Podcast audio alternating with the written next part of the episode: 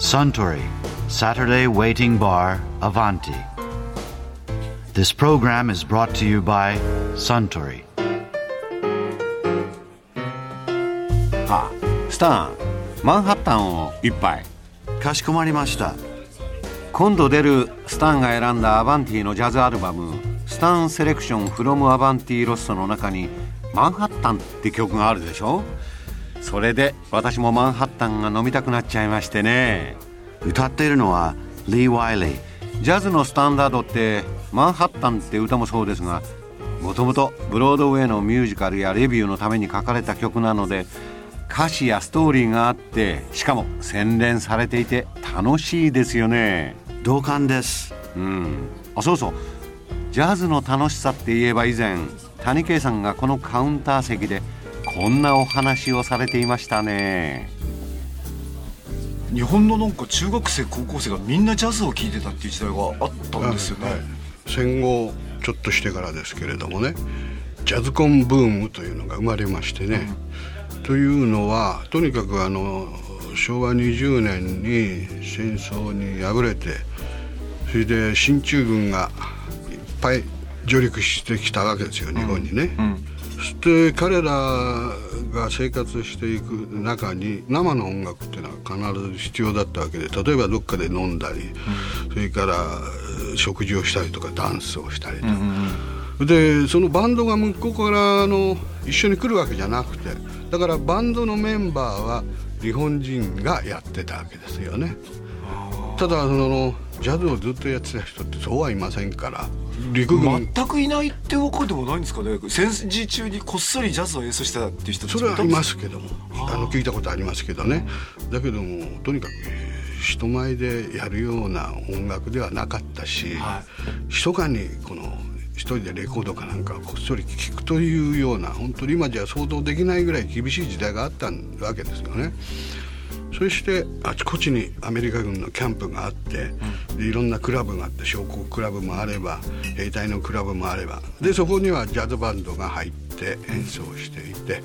それで楽器ができる人っていうのは陸軍軍楽隊とか海軍軍楽隊での人は譜面を見て吹けるようなあれですよね。でもその人たちは海ゆかばとか軍艦マーチとかのそれですよ。ええまるで違うか感覚の音楽ですからねだからそこでいろんなあれがあったんですけどラジオで WVTR という進駐軍放送のうん専門の放送があってそれではい。聞いていてだから本当にジャズやりたい人はそれでそのジャズのフィーリングとかっていうのを学んだわけでしょうね。その時のジャズっていうのは、ええ。えっとアメリカではもうすでに終戦直後っていうと、あのモダンというかビバップっていうかそういう時代に入ってたけど日本はまだまだその時はスイングそうでです。すかええ、それでスイングからそのビバップが入ってきてモダンジャズが入ってきたのはそんなに日にちは経ってないと思うんですよね。23年かな。ええ、割じゃあもうアメリカの歴史を終戦直後の日本がヒュッとこういやもうね。早回しでこう、ええ追いついたって感じですかね。そうですよね、うんそれでアメリカ軍のそのキャンプとか将校とかそういうのがあれ占拠したホテルとかねそういうところののボールルームとかそういうところでしかジャズはやってなかったんだけど、そのジャズ音楽を日本人のお客さんの前でやろうよという誰が言い出したか分かりませんけれどもそれで日比谷公会堂あたりでジャズコンサートっていうのをまずやったんでしょうねそしたらこれが受けちゃったんですよ。ね聞いたことのない音楽ででこれもジャンルを問わずいろんなもうジャズコンサートといっても例えばそれこそスイングバンドハワイアンバンド単語バンドウエスタンバンドもうとにかくそういうの全部やるんですよね。ジャズコンサートって言ってるけどその中でハワイアンとかウエスタンもあったんあですか？りますあります。よ。あそうなんだ。ええ、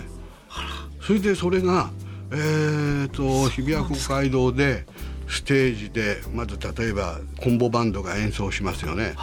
そうすると終わるとどんじょうが閉まってその間に片付けて次のバンドのセッティングするんですけどこれが結構時間がかかるわけですよね、でもそれをお客さんがじっと待ってるんですよ。何もないんですよ、だからすごい時間かかりましたジャズコンサート。つなぎで横からあのどなたかが出て漫才師が出てきて漫才やったりとかそういうあれじゃなくてとにかくその間待ってるお客さんも何にもないので。でそこで考えて誰かが何かつなごうということで出てきたのが E.H. エリックさんだとかトニー・タニさんだとかそういう人たちが出てきたんですよね。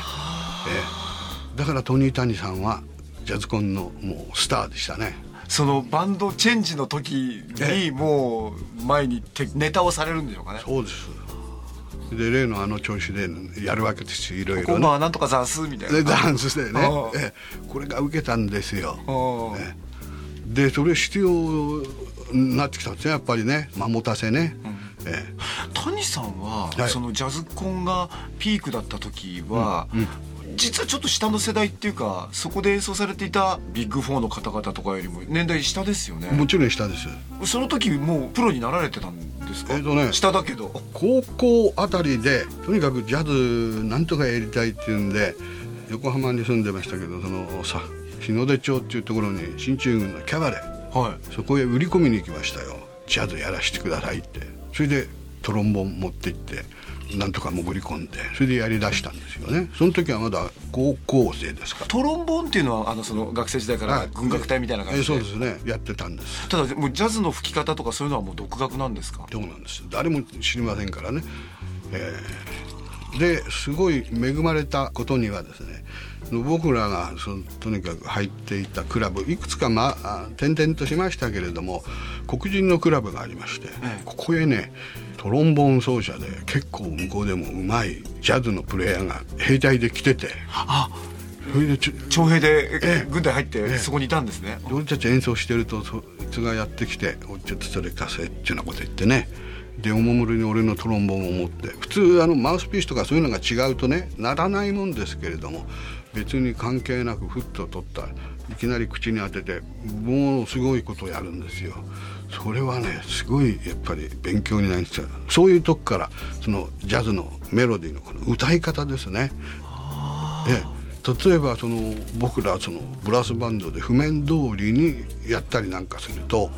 例えば「センチメンタル・ジャーニー」でも「パーポッパーポッパポッパポッパポ」と例えばそういうふうに譜面通りにはいえでもその黒人がそうやって吹くと「バーブバー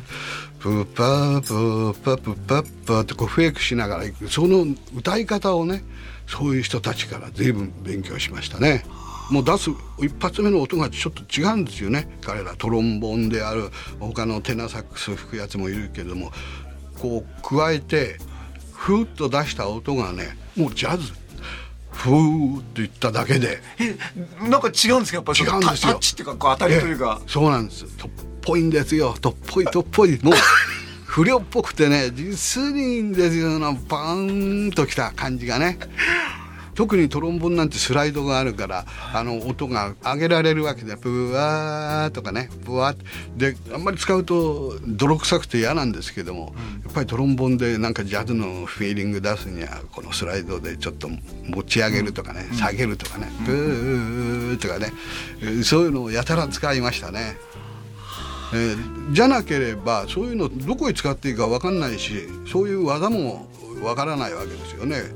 譜面だけ吹いていたんじゃ本当に。それがそういう黒人の人とか。谷さんがそのキャンプ周りの時のその黒人の目の当たりしたミュージシャンはちょっと別にして、うん、アイドルっていうかこうレコードでずっと聴いててこの人になりたいなと思ってたようなミュージシャンってあります？えととにかくね始めた時はトロンボーンというとトミー・ドーシーという人だったんですよね、はい、えジェントルマンで。ええ、でそれはあのもう本当に綺麗な音で真面目に吹いてる丹精って感じですか？はいそうですねその後ちょっとこのモダンがかったものが入ってくるようになった時に黒人の J.J. ジョンソンという人がね、はあ、えその人もう亡くなりましたけどいまだにあの J.J. ジョンソンが好きですね。であの聞いてあこれはすごい難しいなっていうような感じしないんですけどやってみると非常に難しいんでね。これはどちらかというととっぽい方。とっぽいですよ。だ。だってなんか知らないけどねもう本当に自由に吹いてますね。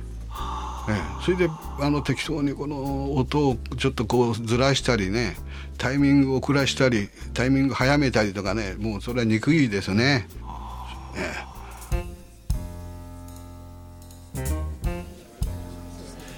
いや谷圭さんのお話面白かったですね。あスタン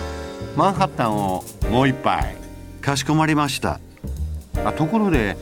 私と一緒にもう少し聞き耳を立ててみたい方は毎週土曜日の夕方お近くの FM 局で放送のサントリーサタデーウェイティングバーにいらっしゃいませんか？面白い話が盗み聞きできますよ。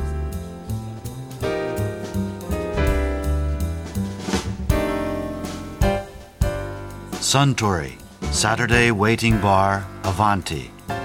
This program was brought to you by Suntory.